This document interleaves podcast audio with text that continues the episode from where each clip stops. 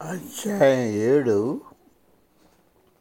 గురుదేవుల పునర్విశ్వాసం కలిగించే పలుకులు పదంలో జాగ్రత్తగా మసులుకో. ఇది గురుదేవులు మరలా కనిపించకుండా వెళ్ళిపోయిన ఆరు నెలలకు జరిగింది. అయినప్పటికీ ఆయన నా ఆలోచనలో సంకేతాలు ఇస్తూనే ఉన్నారు. నేను చూడగలిగిన రూపంలో ఆయన కనిపించకపోతున్నా నేను నిరాశతో కృంగలేదు. నాకు కావలసినప్పుడల్లా నేను ఆయన కలియగలనని లేక ఆయన అవసరం అనుకుంటే ఆయన అంతటా ఆయనే వస్తారని నాకు తెలుసును.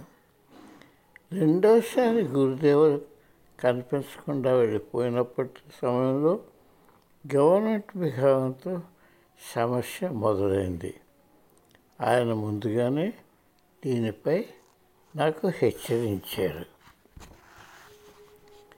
ఈ కొత్త వికాస మూలాధారంతో నేను సంబంధం పెట్టుకున్నాక నేను సరైన పద్ధతిలోనే నడుస్తున్నామా అని గురుదేవులతో సరిచూసుకున్నాను.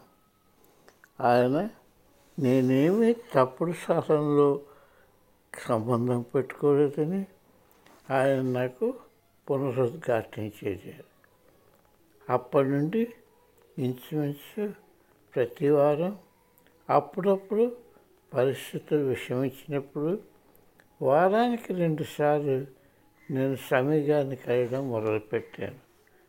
ఇప్పుడు అది ఒక అలవాటు అయిపోయింది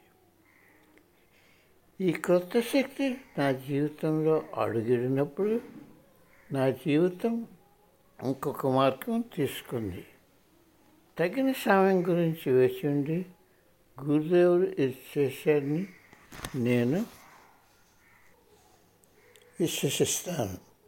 అలా కాకపోయి ఉంటే నేను దాన్ని సరిగా సరిగా అర్థం చేసుకోవడం లేక మెచ్చుకోవడం జరిగేది కాదు. నేను ఆయన భౌతిక రూపంలో లేకుండా ఈ సమస్యను సంభాళించుకోగలనా అని ఆగి చూశాను. నేను అలా చేయలేనని ఆయన గ్రహించారు ఆయన నాకు ఒక భౌతిక రూపం ప్రసాదించి దానితో నేను ధైర్యం పుంజుకొని నాకు క్రొత్త విధానాలు అందజేసి నా దుస్వప్నాల నుండి పైకి వచ్చేటట్టుగా సమకూర్చారు. మూడేళ్ళ పాటు నాకు కనిపించిపోయిన తర్వాత తిరిగి నాకు ఆయన సందేశాలను ఇవ్వడం మొదలుపెట్టాక ఆయన తిరిగి భౌతిక రూపం తీసుకోనని తన ఉనికిని జ్యోతిగా చూపిస్తూ ఆలోచన పంపిస్తూ నాకు తెలియజేస్తానని ఆయన చెప్పారు. ఇప్పుడు నాకు సుస్పష్టంగా తెలియచేయడం అవసరమని ఆయన గుర్తించారు. ఈ నూతన శక్తి శుభ్రంగా కనిపిస్తున్నది. ఇన్నాళ్ళు జరిగిన ఇప్పటికి కూడా నా జీవితంలోనికి ఈ నూతన ప్రవేశం నాకు ఇంకా అంతుపట్టడం లేదు. సినిమా రంగంలో అభూత కల్పనతో ఇంద్రజాలతో ఇలాంటివి చూపించగలుగుతారు కానీ నేను అడిగిన ఈ నా నిజ జీవితంలో ఫలితాలు వాస్తవాలు. డాక్టర్గా అర్హత పొందిన నాలాంటి వ్యక్తి ఆధ్యాత్మికంగా ఒక స్థాయిని అందుకున్న వ్యక్తి జీవితంలో వివిధ రంగాల్లో ఎంతో అంత ప్రావీణ్యం గ్రహించిన వ్యక్తి ఇటువంటి ప్రకృతికి అతీతమైన శక్తులు ఉంటాయని నమ్మడమే కాక ఈ వాస్తవిక వాణిజ్య ప్రపంచంలో ఉంటూ కూడా అవసరమైన నిష్ఠతో కూడిన జీవితం అనుసరిస్తూ ఉన్నాడంటే నమ్మడానికి చాలా కష్టమని నాకు తెలుసును.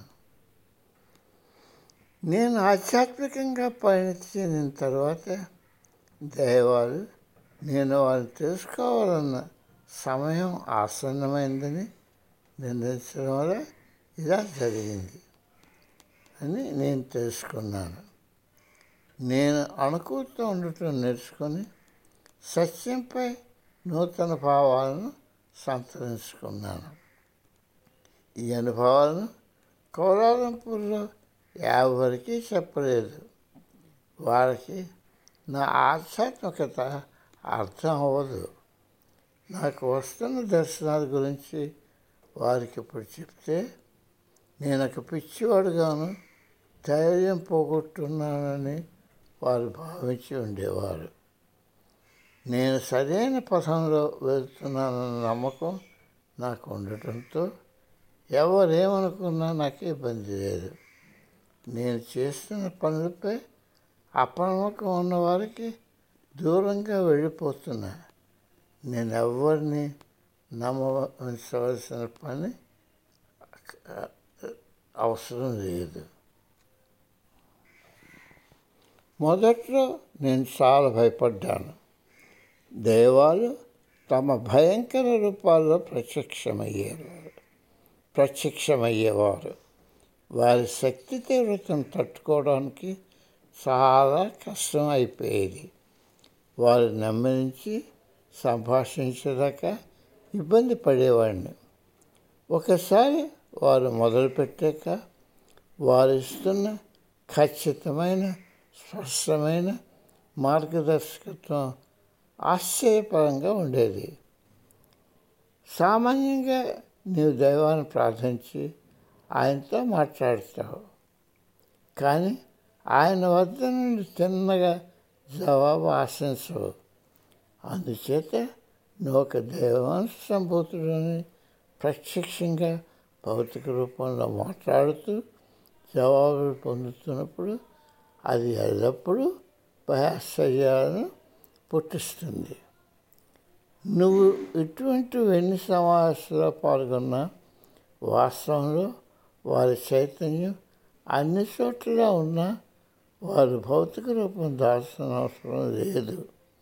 కానీ మన మానవ మేధస్సు దా చాలా పరిమితమైన అవడం చేత వారు భౌతిక రూపం దాల్చకపోతే మనం వారితో సంపాదించుకోలేము.